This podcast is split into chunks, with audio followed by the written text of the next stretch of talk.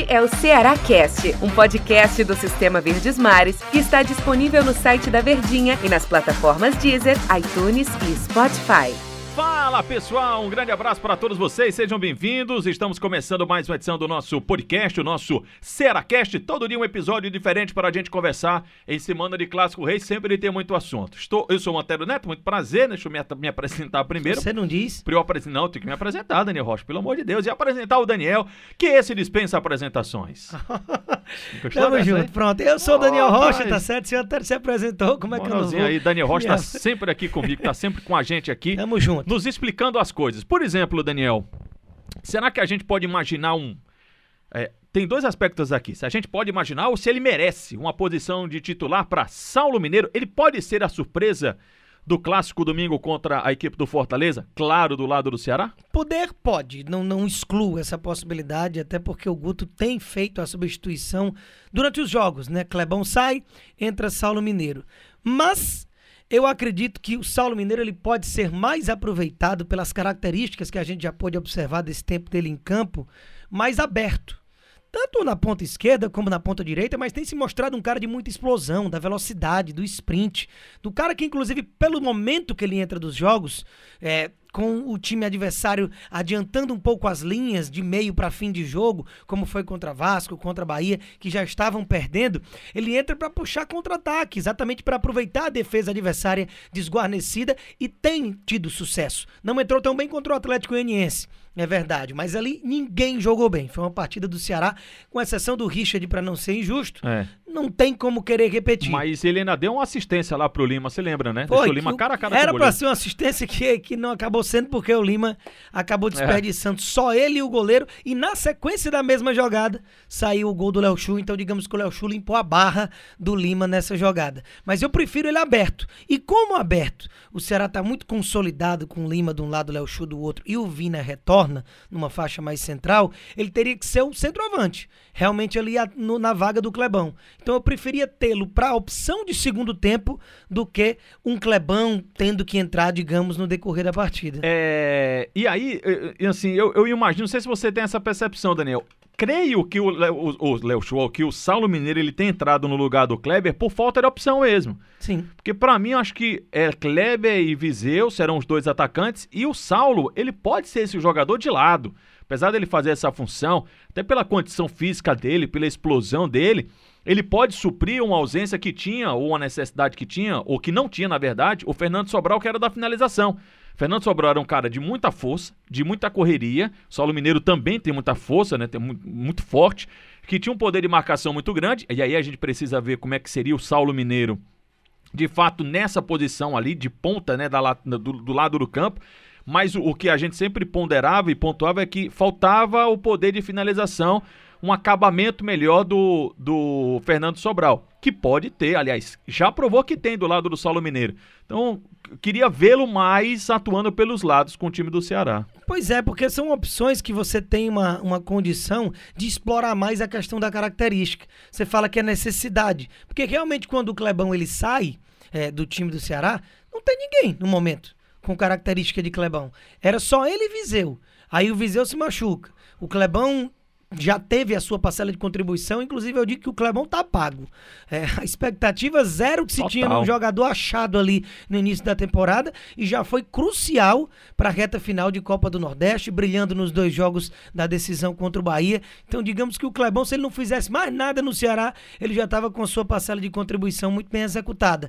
Mas em matéria de característica e ele estando lá e sendo aproveitado, obviamente ele vai ter que dar resultado. E houve uma queda. Ele tem uma importância de prender jogo, de segurar a bola, da bola aérea, que inclusive eu acho que o Ceará explora muito pouco. O Ceará não fica cruzando bola pro Clebão. Você tem um cara de 1,95m e não tem. É mais quando é num escanteio, que normalmente o escanteio procura a cabeça de Thiago Panhussar. É, é, o cara que o Vina costuma buscar na hora das cobranças. Então é, é, é muito pouco explorado até essa característica. Então o Saulo ele tem essa multifaceta de que é mais fácil ele se adequar em outras funções, sendo mais útil do que propriamente como um centroavante em que, digamos, ele tem uma certa inibição na questão de velocidade. Ele vai ter que ter mais uma noção de posicionamento e finalização e não de sprint como ele poderia ter em outras funções. É legal que a gente vai conversando aqui, né? E as ideias vão surgindo, né? E eu acabei lembrando de outro aspecto aqui, que a gente tem falado sobre essa questão do Saulo substituir o Clebão e seria melhor jogar pelos lados devido à característica dele, mas é bom a gente ter também, no caso do time do Ceará ter, esse jogador, Daniel, que mude o jeito de jogar da equipe.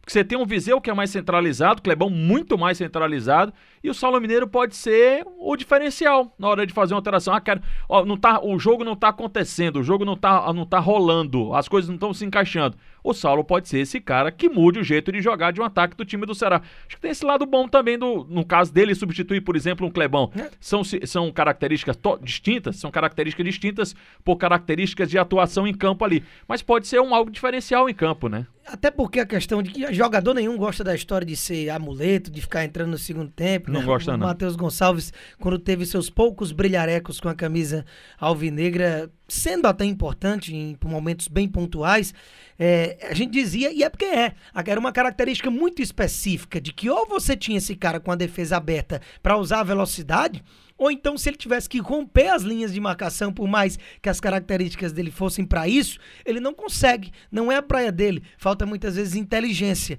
E o Saulo, ele, a amostragem é bem menor, mas ele dá perspectivas de que pode ser um cara mais útil nesse aspecto. Então, não é que ele seja de segundo tempo, mas no momento. É, é, é muito pouco jogo para a gente dizer que ele tem que ser titular. Eu prefiro tê-lo como opção por esse ponto aí que você mencionou também.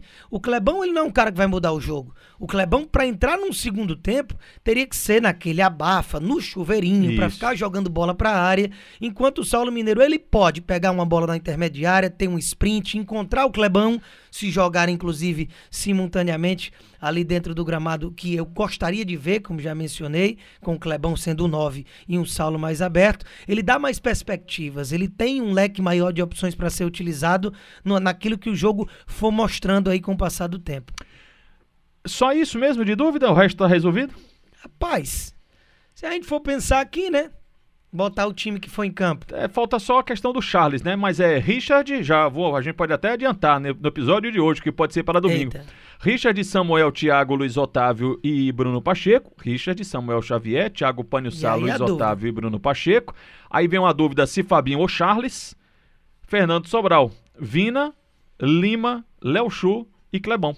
Pronto. Não deve fugir muito disso, não. Até conhecendo o Guto, a ideia de jogo, a quantidade de vezes que já encarou o Fortaleza, apesar de agora ser a primeira vez com o Chamusca, é outra situação.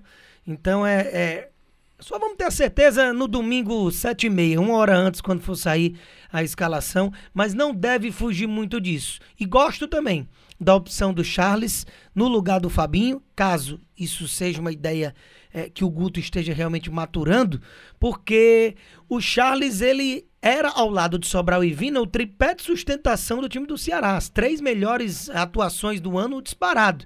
Só que teve uma queda, se machucou, teve o crescimento do Nares, Sobral e Fabinho se solidificaram ali como dupla, mas pode ser uma dupla de volantes com Charles e, e, e, e Sobral, algo também bem interessante. Daniel, é sempre um prazer tê-lo aqui conversando sobre futebol. Inenarrável. Amanhã tem mais? Tamo junto, amanhã até amanhã. Tem mais, valeu.